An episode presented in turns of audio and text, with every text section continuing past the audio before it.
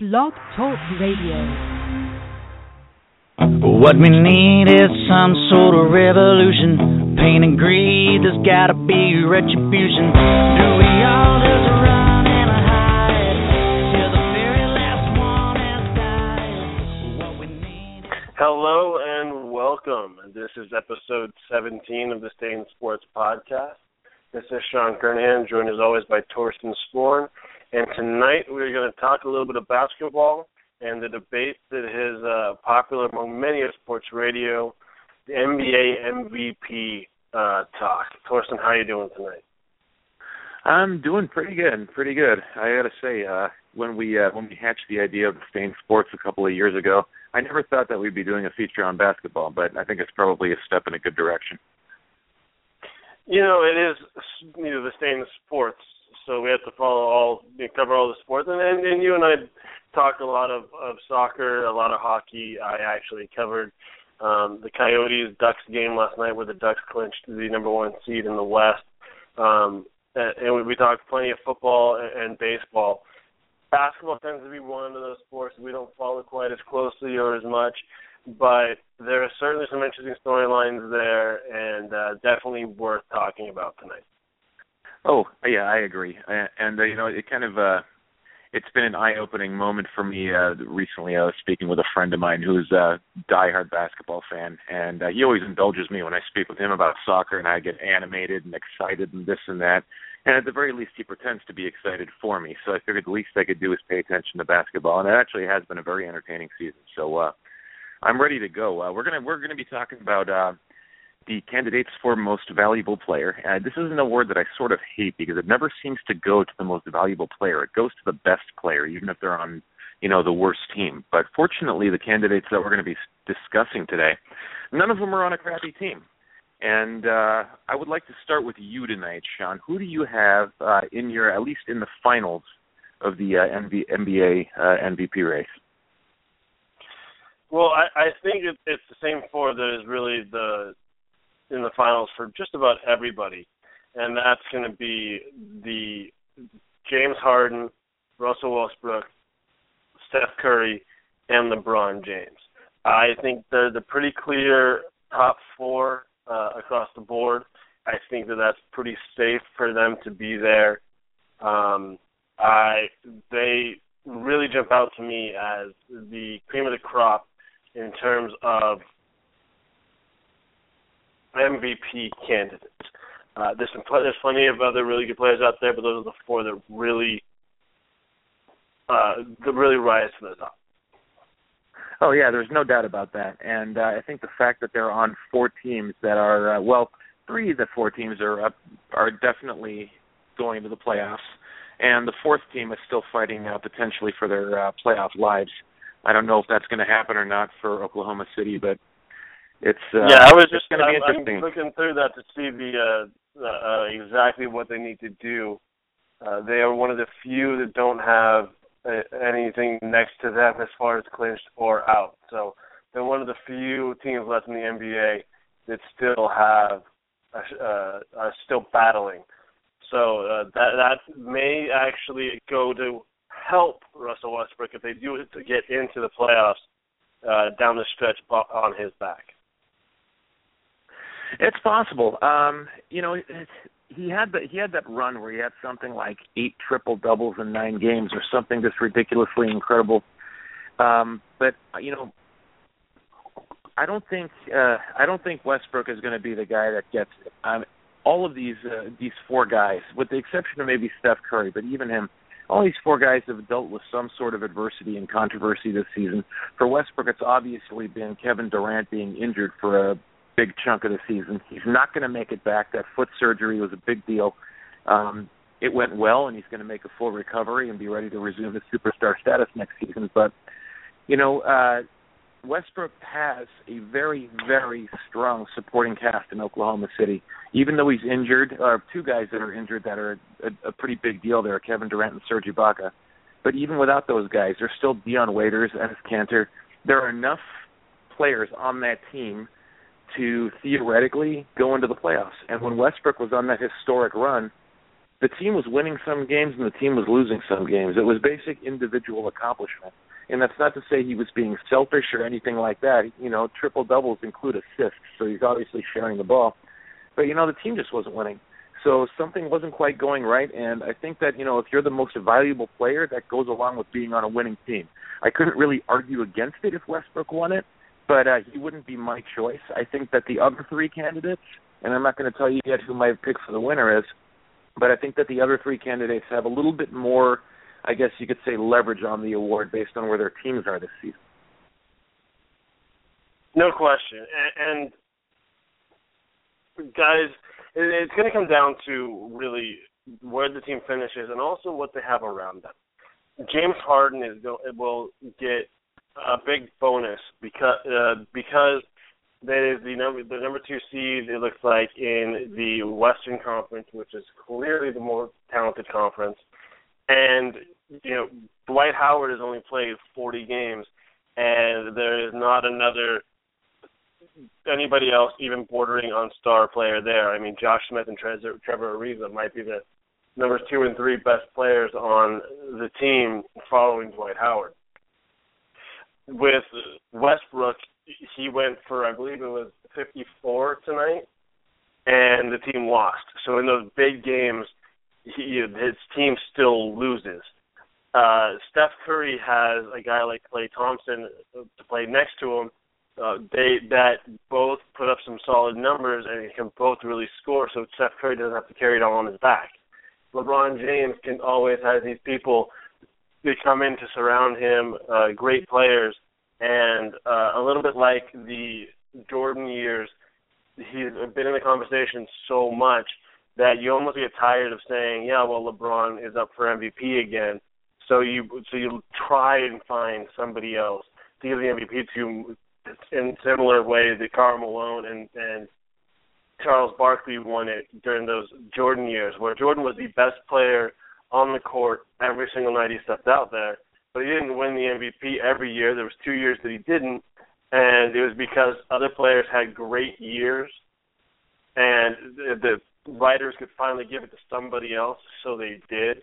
Which is one reason why I know Durant won it last year, but a guy like LeBron James might be might not get as much credit because he's in a weaker conference than being in the East, and people want to give it to somebody other than LeBron because LeBron has always has so much fanfare and so much hype that he is held to a different a different standard and has to do he has to be head and shoulders the best player in the NBA to win the MVP right now, I feel. If he is just playing the best player in the NBA, the MVP is going to go to somebody else. Okay, so uh well, I agree with you on LeBron. I think that you know he he's he's ridden this kind of strange wave where you know, he's a young kid. He comes in with the Cavaliers. He becomes the best player in the NBA. He gets a lot of negative, uh, I guess, sentiment coming from fans and pundits alike, uh, taking his talents to South Beach to steal the line from that ill-advised press conference. But you know, he wins the titles back in uh, in Miami. He kind of rehabilitates his image a little bit. He comes across as a much more sympathetic character.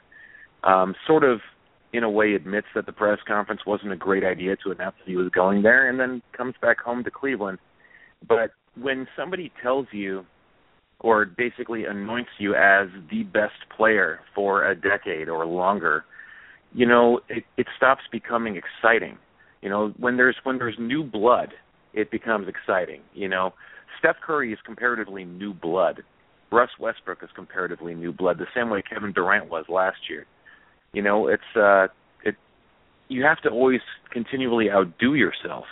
Um I would argue that this is possibly one of LeBron's best seasons considering it, it's his first year back in Cleveland. It's his first year with Kevin Love. It's his first year with Kyrie Irving. You know, they they picked up midseason J.R. Smith and Iman Shumpert. Um, they got a 75 year old Shawn Marion, who's you know oddly still productive.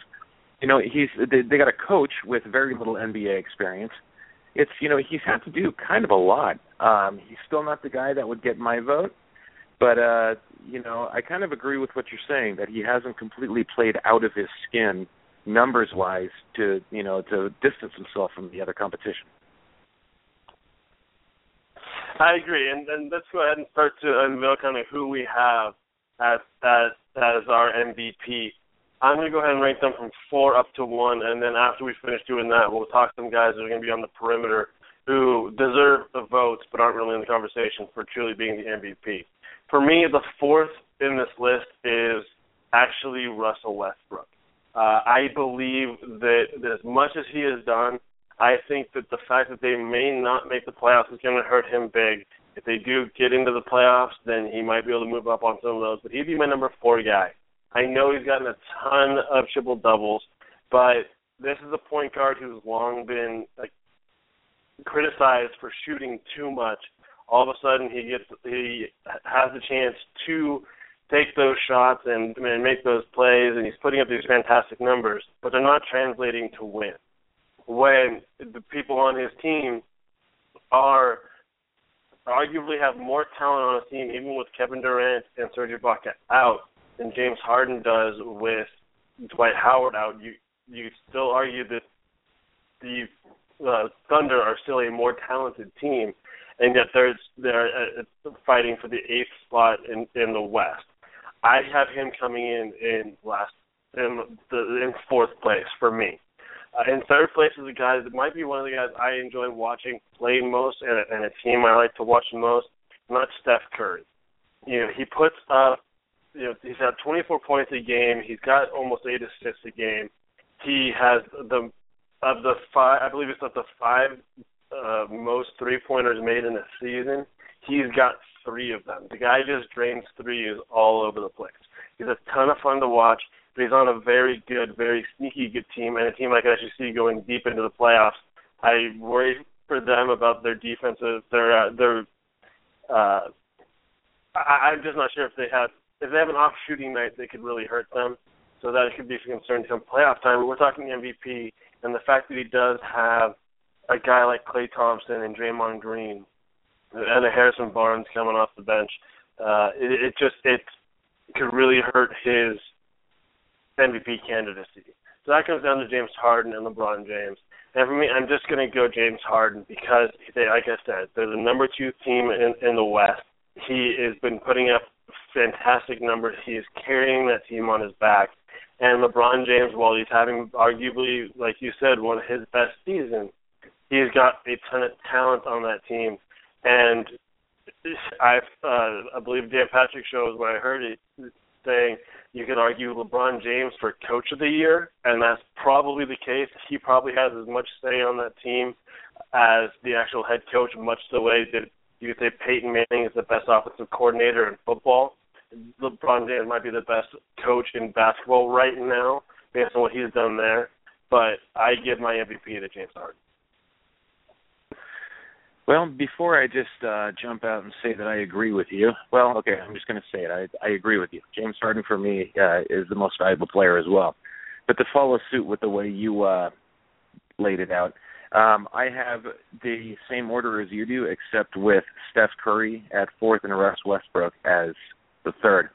Um, and this is in no way, shape, or form a slight on Steph Curry. I mean, I'm basically calling him the fourth best player in the NBA. Um, so it can't possibly be taken as a slight. But I think that you know a huge amount of that team's success, and you had said that they might struggle if they have an off shooting night. Um, I am, you know, they might. That's definitely a possibility. But I think that Steve Kerr has got that team to buy into a system. Everybody plays defense. Everybody hustles everybody you know crashes the boards and they rotate and they you know, they pick up the pick and roll they just it, you know it, it's so exciting to watch that team just play and you know sometimes things go wrong you know like the the bulls when they had jordan and pippen and grant and rodman and like you know that team should never really have lost a game but you know they did from time to time and those are the days we didn't rest your starters you didn't say oh you know, this would be his fourth game this week. He's fatigued, so we're going to rest him for shin splints or something. That didn't happen in those days. You know, and uh, but it happens now. And so yeah, sure, anybody can lose uh a game, you know, if they have an off shooting night. But when it comes time for playoffs, I don't see anybody in the Western Conference winning a best of seven series with Golden State. But I think it has to do as much with Steph Curry being great. It has to do with Klay Thompson being a a knockout three point shooter as well as Curry. I think it has to do with the depth on the floor. Like you said, there's Draymond Green. You also have Harrison Barnes and David Lee and Andrew Bogut, and a guy that doesn't get a lot of attention, but probably should, is Andre Iguodala because he was a star a couple of years ago with the 76ers. You know, it, it, it's not it's not like that he, he's uh, just an afterthought. This is a guy that used to be a real legitimate star player, scoring 20 points a game and doing highlight reel dunks and everything like that.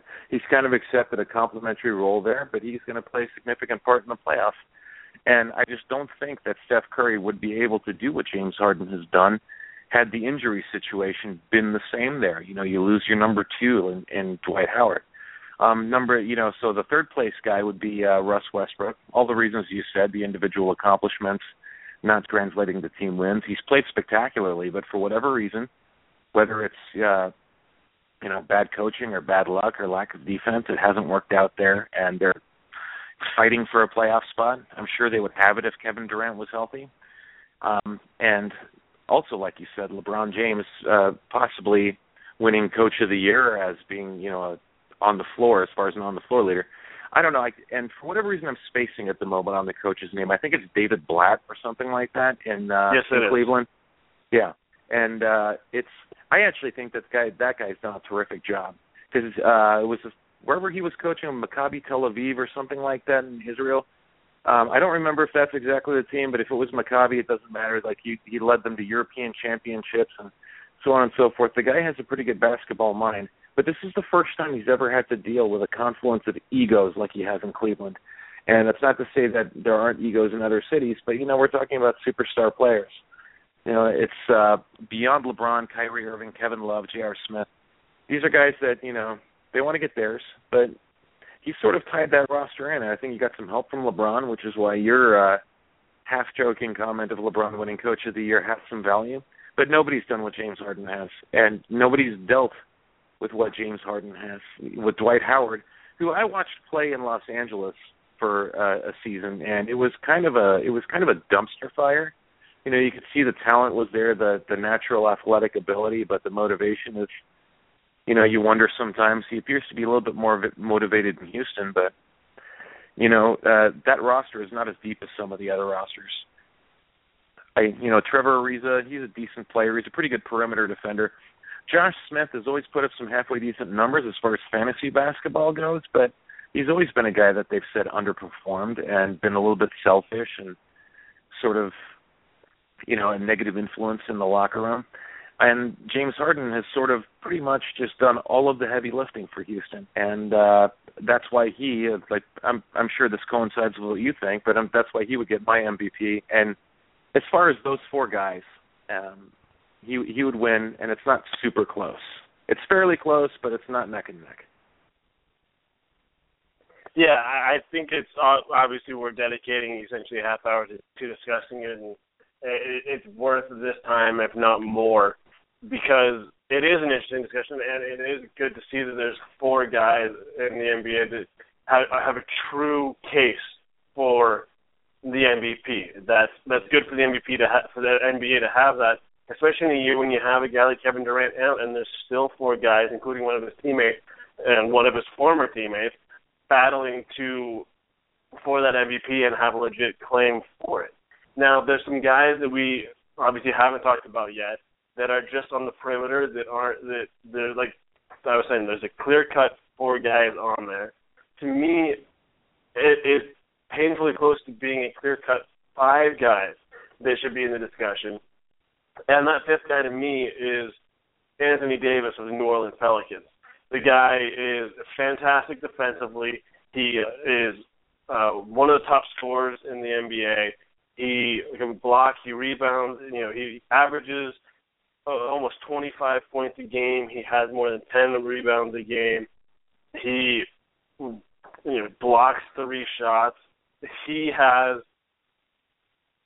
an absolute complete game. He is a rare big man who can help on all side uh, uh, all parts of the floor that we don't see all that much in the game today. He is a little bit of a throwback in that aspect of He's somebody that blocks shots, has great feet.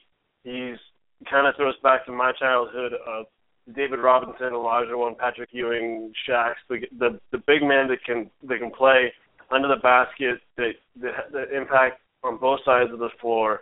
He's one of those guys, and you know he, to me, was very close to making that the list of guys that I really want to consider for MVP. So he's just outside of it, and we get my number five vote. How about you? Well, obviously Anthony Davis is a spectacular player, and he would be my preseason pick for the 2016 Most Valuable Player award in the NBA. Mm-hmm. Um, I just don't think his greatness has been as consistent uh, this season as the other four guys. Don't get me wrong. If I was starting an NBA team today, and I'll be the first person to admit I'm not what you would call a basketball expert, but uh, I do know how the game works. Yeah, I, I mean he'd be the guy I'd start a team with. Not Chris Paul, not Blake Griffin, not LeBron James, not James Harden, not Russ Westbrook. It would be Anthony Davis. I would take him, and that's who I would build my franchise around because you know you're going to get probably a dozen years of excellence followed by five more years of pretty doggone good, and then you know maybe there's a few hanging on years at the end. But for me, uh, the dark horses that are not going to get any votes, but really ought to be considered um, the first guy, I'm going to keep this very short, but the first guy is Pau Gasol on the Chicago Bulls. I loved having him on the Lakers uh, a few years for a few years. Uh, he's, you know, he was always a, a team player. He kind of let Kobe do his thing. Never really bitched about it in the media.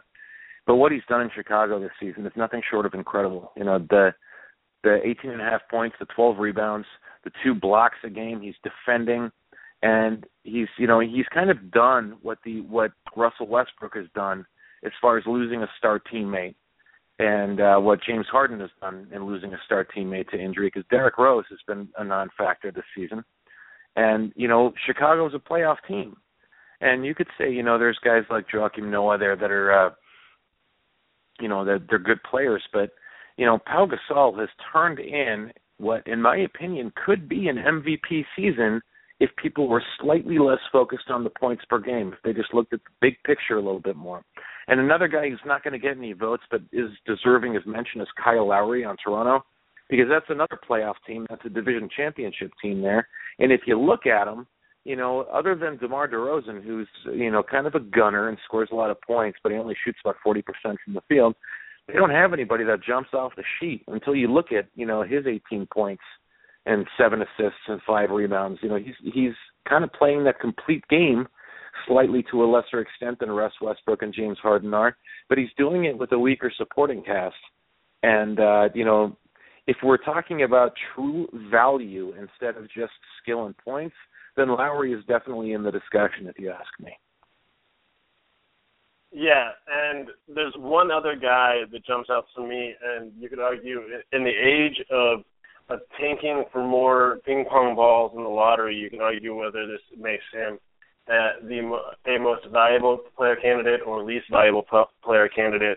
Because without Cousins, uh, Sac- Sacramento would be possibly the worst team in the NBA. He actually is the only player in the NBA to be ranked in the top five in both points and rebounds per game.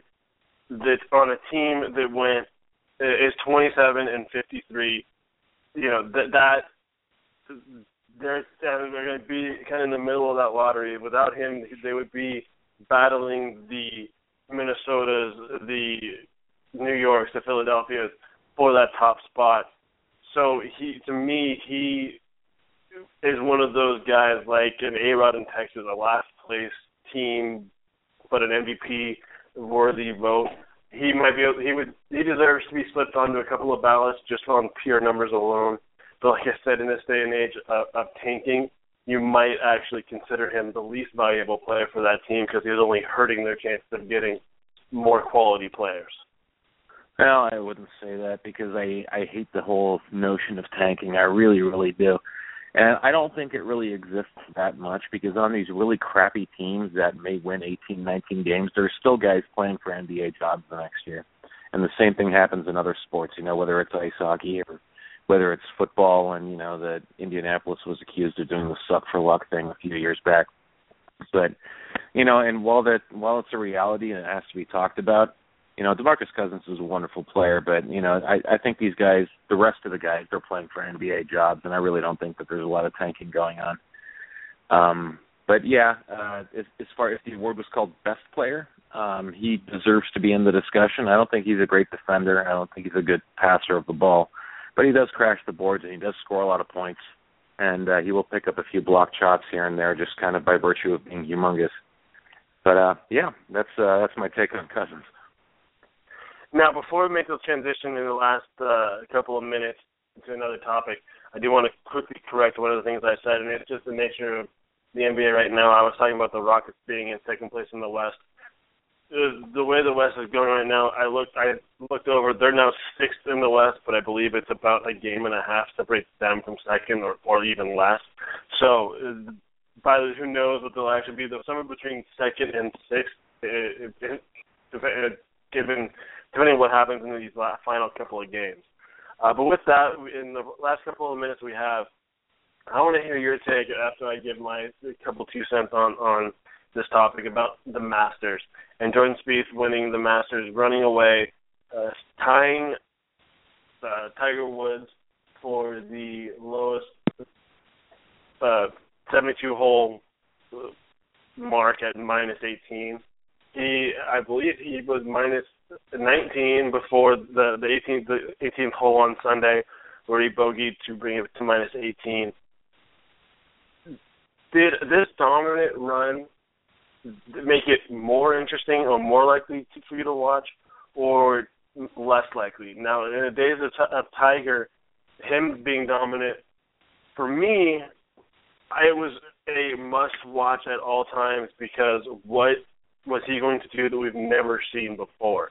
To me, Jordan Spieth starting to run away with it in the Masters actually made it less interesting to me because there's nothing on the on the golf course that he can do that I didn't see Tiger Woods doing in his prime, and maybe I'm spoiled. Up you know, I grew up in the Michael Jordan, Tiger Woods generation, but I actually was less interested in the Masters despite such a phenomenal showing because I I would rather have a close final round uh, than a great individual outing because uh, there isn't anything new happening like there was when Tiger Woods was on it. Was this uh, a Masters that you found a must watch, or was it one that was not as intriguing as ones in the past to you? Dude, okay. So let me let me make a quick analogy. If I don't have a dog in the fight, um, let's say uh, the NHL Stanley Cup playoffs, because my dog, the Kings, um, if you read the stainsports.com, you'll know they're my dog and they got eliminated. So by the time it gets to be the Stanley Cup Finals, I'm hoping for Game Seven and overtime. All right, and that's kind of the way I look at the Masters too. I don't. I'm not a huge. Uh, I first of all, I love golf. I love playing it. I love the science involved and the different shots that the players make. As far as a spectator sport, I really only watch the final round of the big tournaments. I watched a bit today, and uh, it had nothing to do with uh, with Jordan Spieth. Love the guy. Um, everything I've read about him, uh, you know, the way he is with his sister, and you know, just how well spoken he is, and just down to earth and everything like that. He's kind of like the Tiger Woods of today, but with personality. Cause if you remember when Tiger Woods was in his early 20s, he was kind of a robot. Um, to me, he's more of a sympathetic character right now than he is, you know, than he was 15 years ago. Um, I don't, you know, I didn't consider it to be a must-watch. Um, I was kind of wondering if he was going to. I figured he was going to maintain his lead. I figured he was going to close it out and win. I thought it might be a little bit closer, but for me, uh, the must-watch part of it, if there was a must-watch, was that Phil Mickelson was uh, right there in second place, and you you know you never really know in the back nine in the final round of the of the Masters. Never never mind a major championship, but of the Masters. You know, let's say Phil hits a great tee shot on par three and ends up with a three foot tap in for birdie, and you know Spieth puts one in the bunker. There could be a two shot switch, and suddenly instead of a five shot lead or a four shot lead, it's a two or three shot lead. You know, the arms start getting a little tighter on the 17th hole, and it really could have been, you know, a close finish. Didn't turn out that way. It turned out that Spieth kept his nerve, and basically, um, you know, had a had a tap in for the last hole. He could have, you know, taken a six iron and just kind of played shot after shot and done what uh Jean Van de Velde should have done at the British Open ten years ago, however long that was.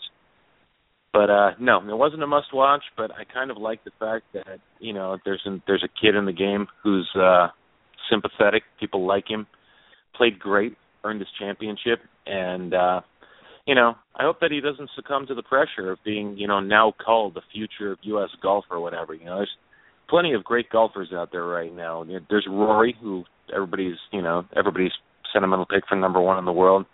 Gotta love Bubba Watson. There's Louis Oosthuizen from South Africa. Kevin Na, Rickie Fowler's. There's a lot of great golfers out there, and you know nobody's going to go on a run where they win seven Masters in a row or seven majors in a row. But uh yeah, I uh you know I enjoyed watching Spieth win the championship today. That's I enjoyed it. I'll just leave it at that. All right. Well, with that, we'll close up. Thank you. Make sure you follow us on Twitter and check us out at thestainsports.com. Thank you all for listening. Thank you, everybody. Have a great night.